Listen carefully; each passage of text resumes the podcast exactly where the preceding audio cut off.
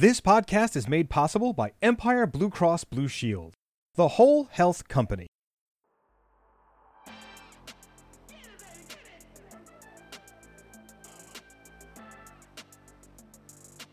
Welcome to Go Bronx Podcast, episode 23. I'm Olga Luce. And I'm Angel. Today, in honor of Black History Month, we are going to talk about Black history in the Bronx.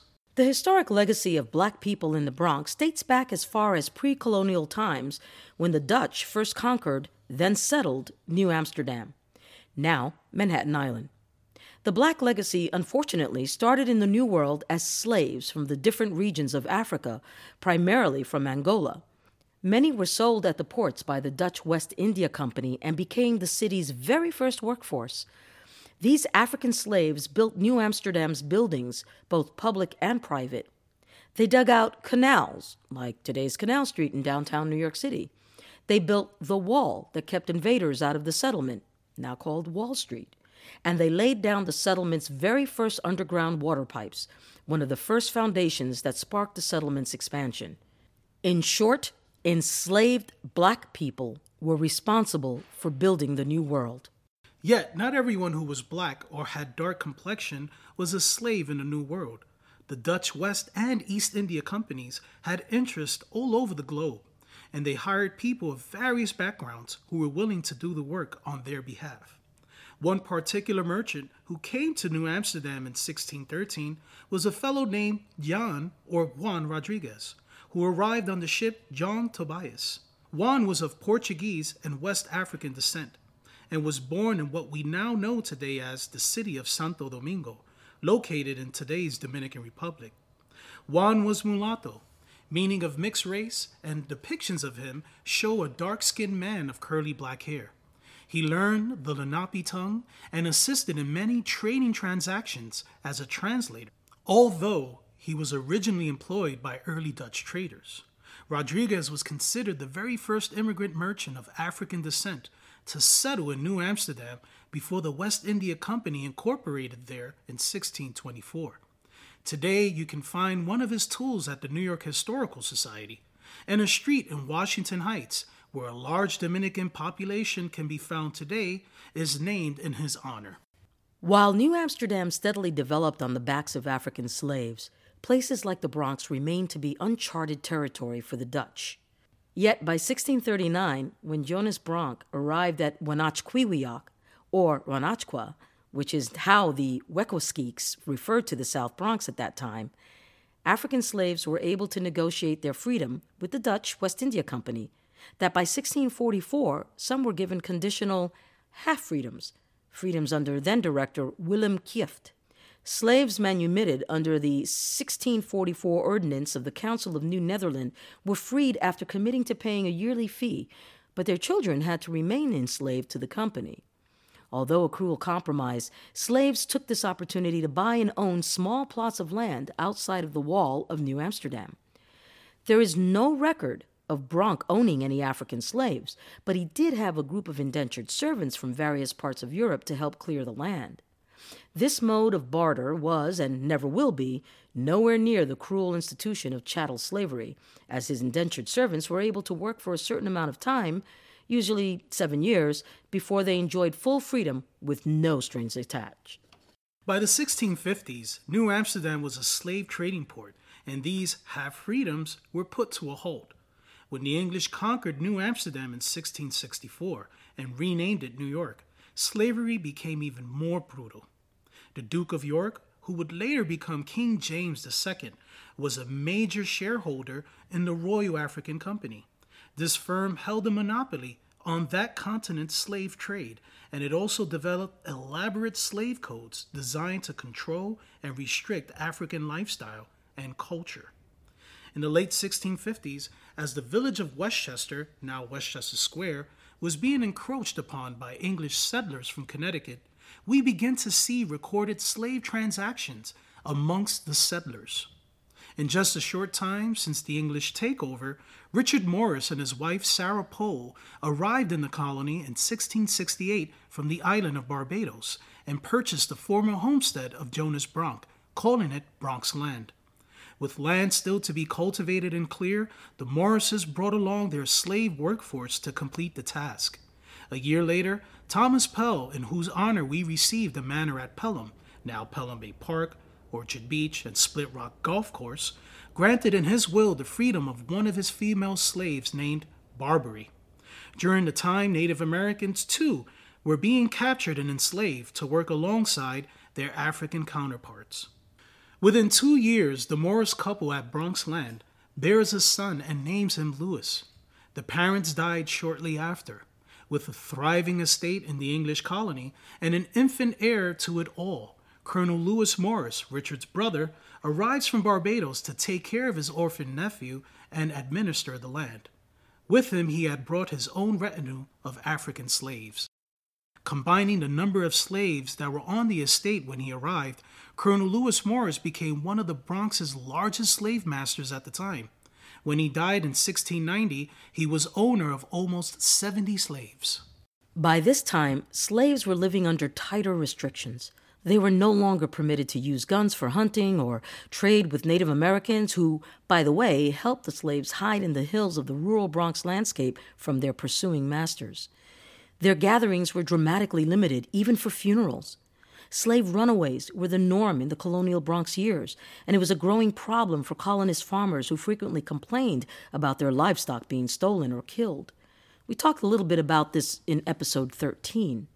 In his will, drawn up in October of 1700, Frederick Phillips, who was once one of the largest landowners in Westchester, which is roughly today from the Spuyten Duyvil Creek to the Croton River, was a notorious slave trader. He bequeathed to his children and grandchildren the slaves that he helped import from places like Madagascar and other parts of Africa. In 1693, a slave named Antoine, who was perhaps from the Phillips estate, was granted his freedom. He, his wife Diana, and 3 children, Ben, Abraham, and Jacob, lived on a farm near King's Bridge, near today's Broadway and West 230th Street. The Phillips family married into the Van Cortlandt family, who also owned slaves. Today, just east of the Van Cortlandt House Museum, there is an abandoned slave burial plot that no longer has any markings of its historic significance. In episode 18, Bronx Cemeteries, Nick Dombrowski of the Kingsbridge Historical Society talks about it in great detail. Olga, so many families in whom our streets and neighborhoods are named after were slaveholders.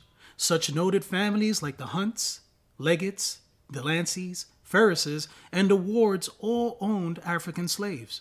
In fact, almost towards the end of Hunts Point Avenue, you come upon a park with a gated cemetery in the middle. This park is called Drake Park. Named after an early poet of the borough, Drake and his ancestor Hunt family, along with some Leggets, are buried there. Well, as we also mentioned in episode 18, some of the slaves to these families are buried in unmarked graves just outside of the cemetery plot. They were finally recognized a couple of years back when the Parks Department installed signs to acknowledge the graves and offers a bit of history about them. By the turn of the 18th century, Native Americans were no longer counted among the slave population in the Bronx. Some had escaped into the nation's interior, while many more died of disease and the harshness of chattel slavery. By 1714, we cannot identify any Native Americans as slaves in colonial Bronx. Black people were the preferred stock to endure slavery, and the need to own more was quite evident for white landowners. Yet they were also growing in number, both enslaved and free. In 1712, because of harsh laws prohibiting blacks to accomplish basic goals like marrying amongst themselves, strict segregating edicts, and other unfair practices, a revolt erupted in New York City that put the fear in Bronx slave owners. As the 1700s progressed, American colonies began to feel the direct effects of Britain's rule. Leading up to and after the French Indian War, Great Britain began to introduce laws that tightened the economic squeeze on its American colonies.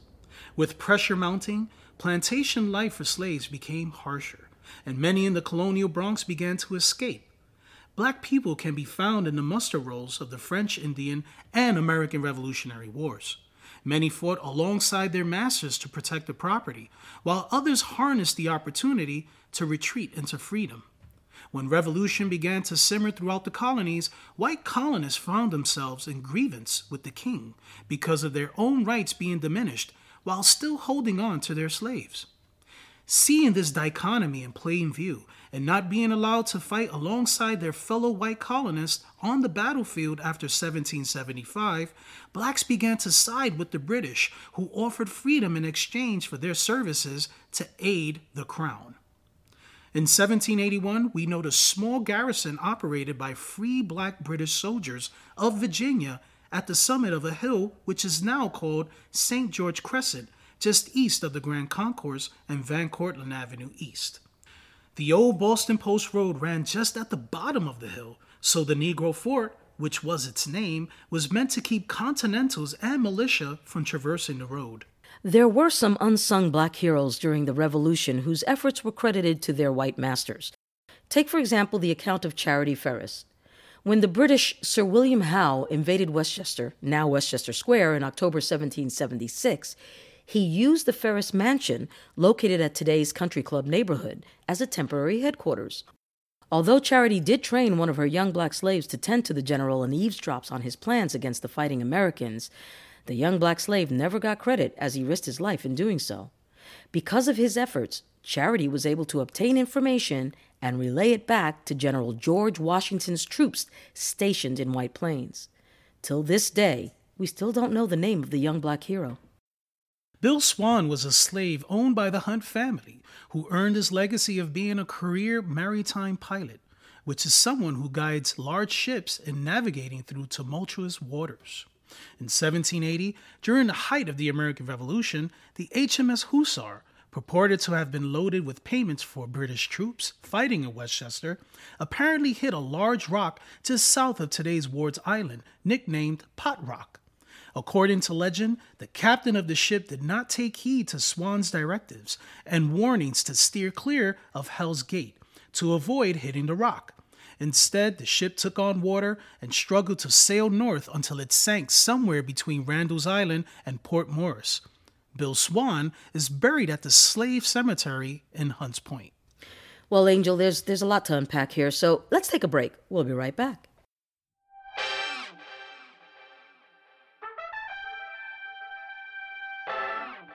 The world has changed a lot in the last year, and more than ever, you need health insurance you can rely on. Empire Blue Cross Blue Shield is the whole health company, and that means they are dedicated to improving the health and well-being of everyone in the Bronx and throughout the New York service area. They've been supporting the health of Bronxites for 86 years, providing you access to high-quality, affordable care. To learn how you can make a whole health connection, go to empireblue.com. Sigourney Weaver here to tell you about the New York Botanical Garden, 250 acres, 1 million plants, and you. Now open in the Bronx. Plan your visit at nybg.org. City Bike is expanding to the Bronx. Membership is only $179 annually. New Yorkers who live in NYCHA or receive SNAP benefits can take advantage of the discounted City Bike membership for only $5 a month. Visit citybikenyc.com/pricing to get started.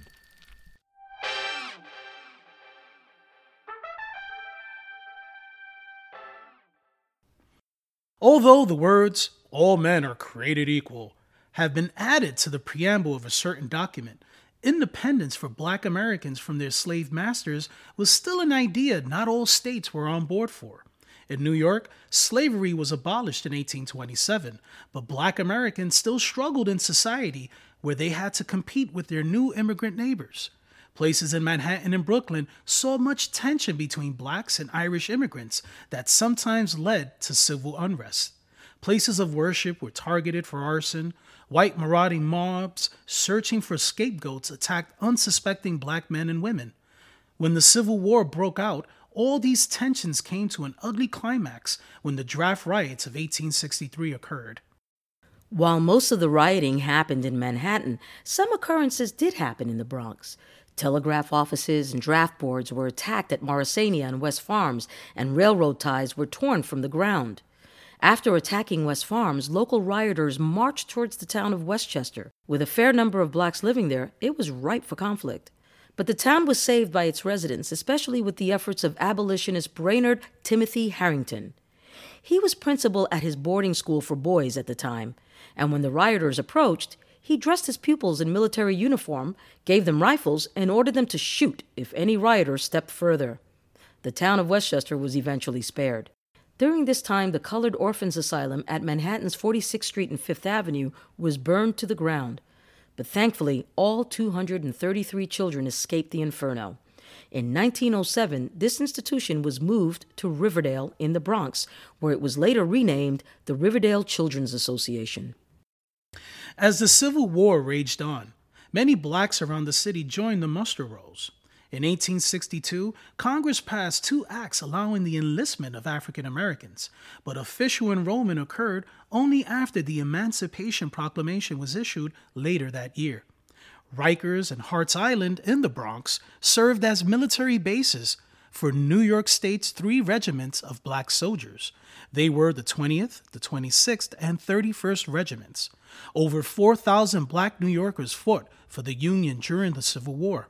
They were among almost 200,000 who saw military service on the Union side. Unfortunately, because of strong racial sentiments, many black soldiers were not included in combat. Yet, thousands served in almost all non-combat roles, such as carpenters, chaplains, cooks, guards, laborers, spies, steamboat pilots, and surgeons.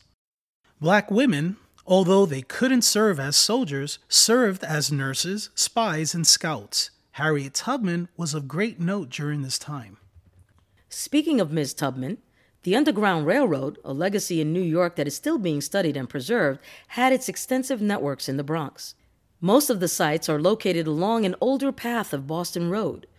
The site where today's St. Rita's Roman Catholic Shrine Church on College Avenue and East 146th Street in Mott Haven was once the estate of lawyer Charles Van Doren. His farm was a stop on the Underground Railroad since it sat right on what was then Boston Road, now 3rd Avenue. Nearby Mott Haven Reformed Church was also known to shelter runaway slaves. Uncle Daniel Mapes Temperance House and Farm, which was located on Boston Road and East 179th Street in West Farms, was also believed to have been a stop on the railroad. There are other historic sources that points to stops along the Bronx River, a body of work that still needs to be examined.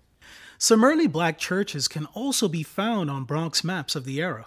On Unionport Road, near Benedict and Olmsted Avenues, some old Bronx maps showed an African church with its adjoining graveyard. These establishments date back to the late 1860s.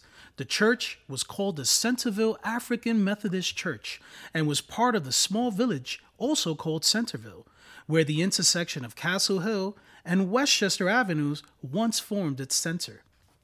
Mentioned in episode 21, Bronx Lost Towns and Villages, Centerville may have been a free black community, drawing its parishioners from servants on the Morris Estate on Throgs Neck or the De Zuriga Mansion where Ferry Point Park is located today. As mentioned before, the town of Westchester also had free African Americans living there since the 1820s. Today, a Chinese supermarket occupies the site. After the Civil War, more black people began to make history in what we now call the Bronx. At the historic Jerome Park Racetrack, now a reservoir of the same name located behind today's Lehman College, Abe Hawkins won the first race there before 20,000 fans, which included none other than General Ulysses S. Grant on September 25, 1866. Abe, who lived an extraordinary life, demonstrated that black horse jockeys were just as competitive in popular American pastimes as their white counterparts of that era. Yet, in a time of fierce segregation and mistreatment in the sports world, it paints a picture of how African Americans faced racial exclusions and discrimination in the Bronx during the mid-19th century. Some familiar parks in the South Bronx held for many years nefarious names that once date back to colonial times. Francis Segal Park, that beautiful squared oasis just south of today's county courthouse, was once part of land nicknamed, and forgive us, but this was the actual name, Nigger Woods. This name stood until the turn of the 20th century before it was renamed after the German Civil War hero shortly after. Although the origins of this nickname is unknown, it does lend to the possibility that the Morris family's slave legacy is culprit, as many of their slaves escaped into the woods north of the estate to hide out. Either way, it would definitely have been a sheer insult to African Americans living in the area at the time, including Cedar Jack Lyons, who operated in the 1890s a popular clam shack and cigar shop on the swampy shores of what's covered now by the Yankee Stadium area. He was one of the first successful black businessmen in Bronx history. Cedar Jack purchased a small fleet of rowboats and hired people living in Mott Haven and Melrose to dig clams in the Harlem River. The sections of Williamsbridge and Wakefield began to be known as middle-class African-American communities dating back as early as the mid-19th century. They purchased land as the area continued to improve with the advent of the Harlem Railroad line. Black men made their living as railroad workers and coach drivers for wealthy families in the North Bronx and Mount Vernon. They were also postal workers and became part of social and civil groups as the Coachman Society, organized in the 1890s, and another more recent group, the Benedicts, organized in the 1930s. In 1898, the Colored Home and Hospital for the Sick, Aged, and Indigent on 65th Street ran out of room to meet the needs of its patients. With the consolidation of the five boroughs, the institution moved to the Bronx at 141st Street and Concord Avenue in the Port Morris section. Today, a police impound lot occupies this historic site, while new plans to build a jail there are afoot. Their outpatient facilities were added and the training school for colored nurses opened.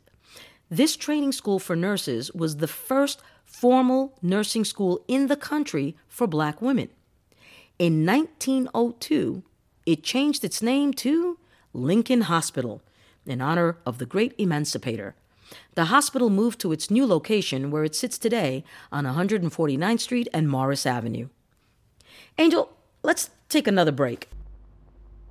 Get it, baby, get it!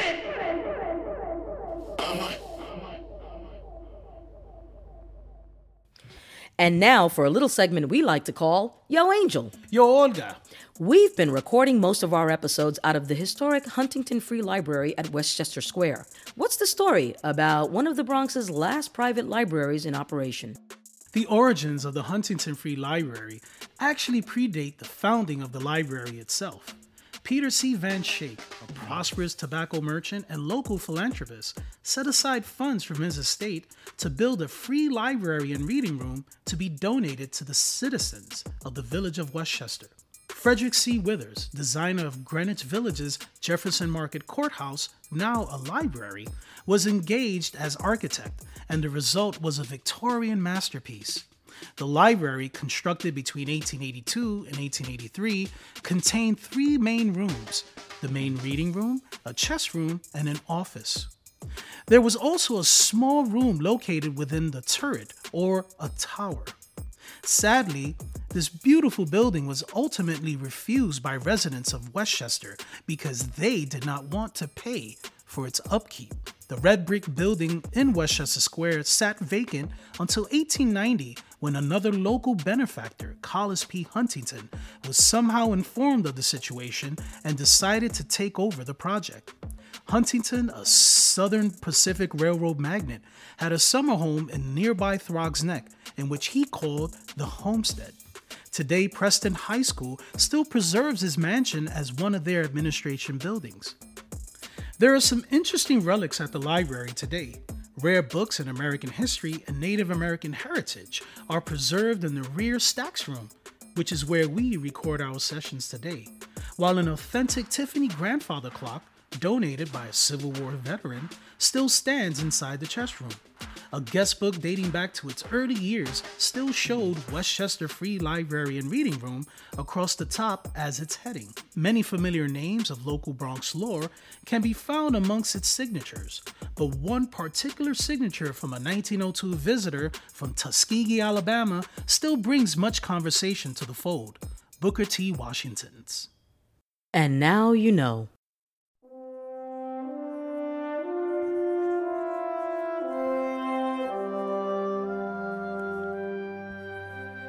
I have learned that success is to be measured not so much by the position that one has reached in life as by the obstacles which he has overcome while trying to succeed.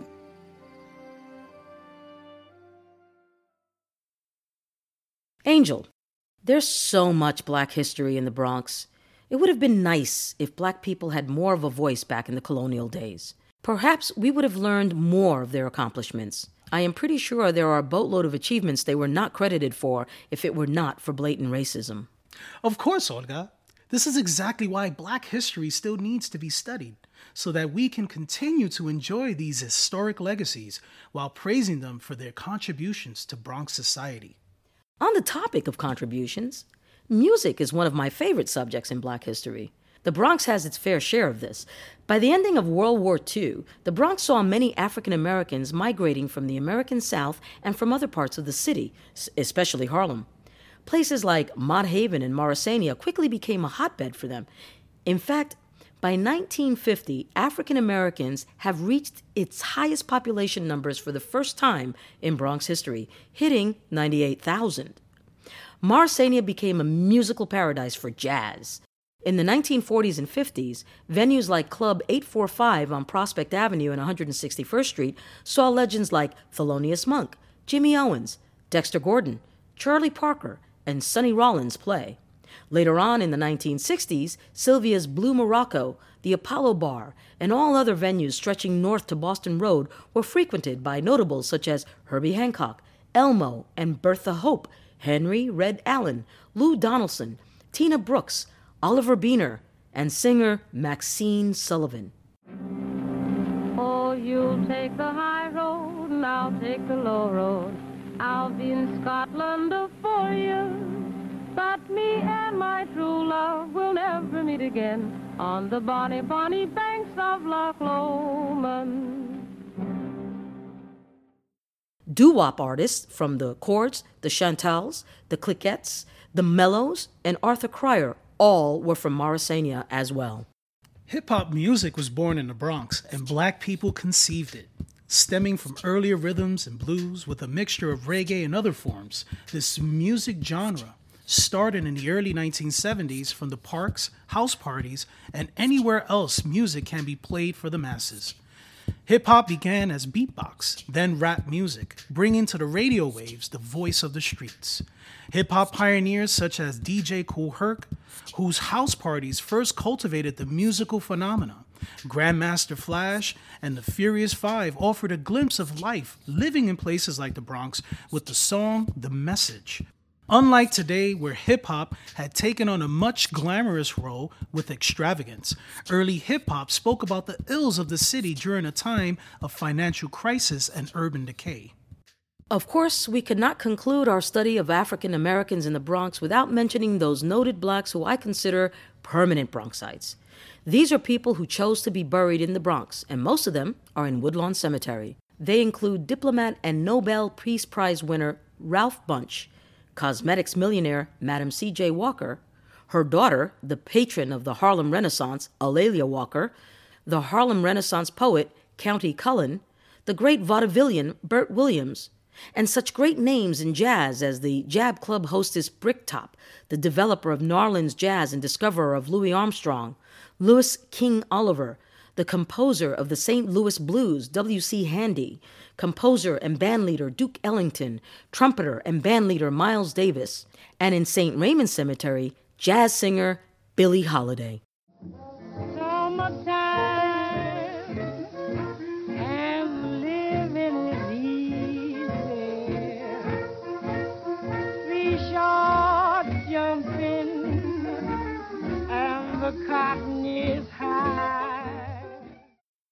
Although the history of black people in the Bronx goes back over 300 years, it is only with the large increase of the black population in the 20th century that individual blacks have emerged to distinguish themselves.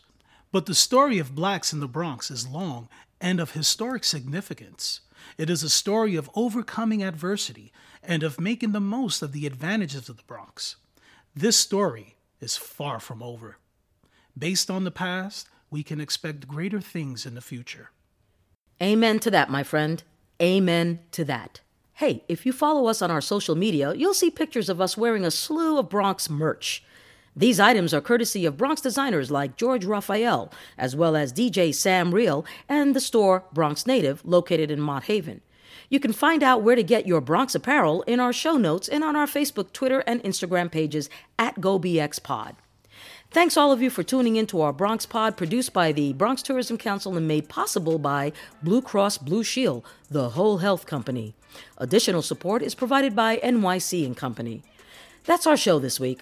Mucho thanks to the Huntington Free Library and Reading Room for serving as our makeshift recording studio today. Follow us on Facebook, Twitter, and Instagram at GoBXPod. If you like us, tell your friends. And if they already like us, make some new friends and then tell them. For information about this episode and more, visit ilovethebronx.com. And while you're there, subscribe to our e-newsletter to get the latest and greatest news from and about the Bronx. As always, I'm Olga Luce. And I'm Angel. Bronxfully yours.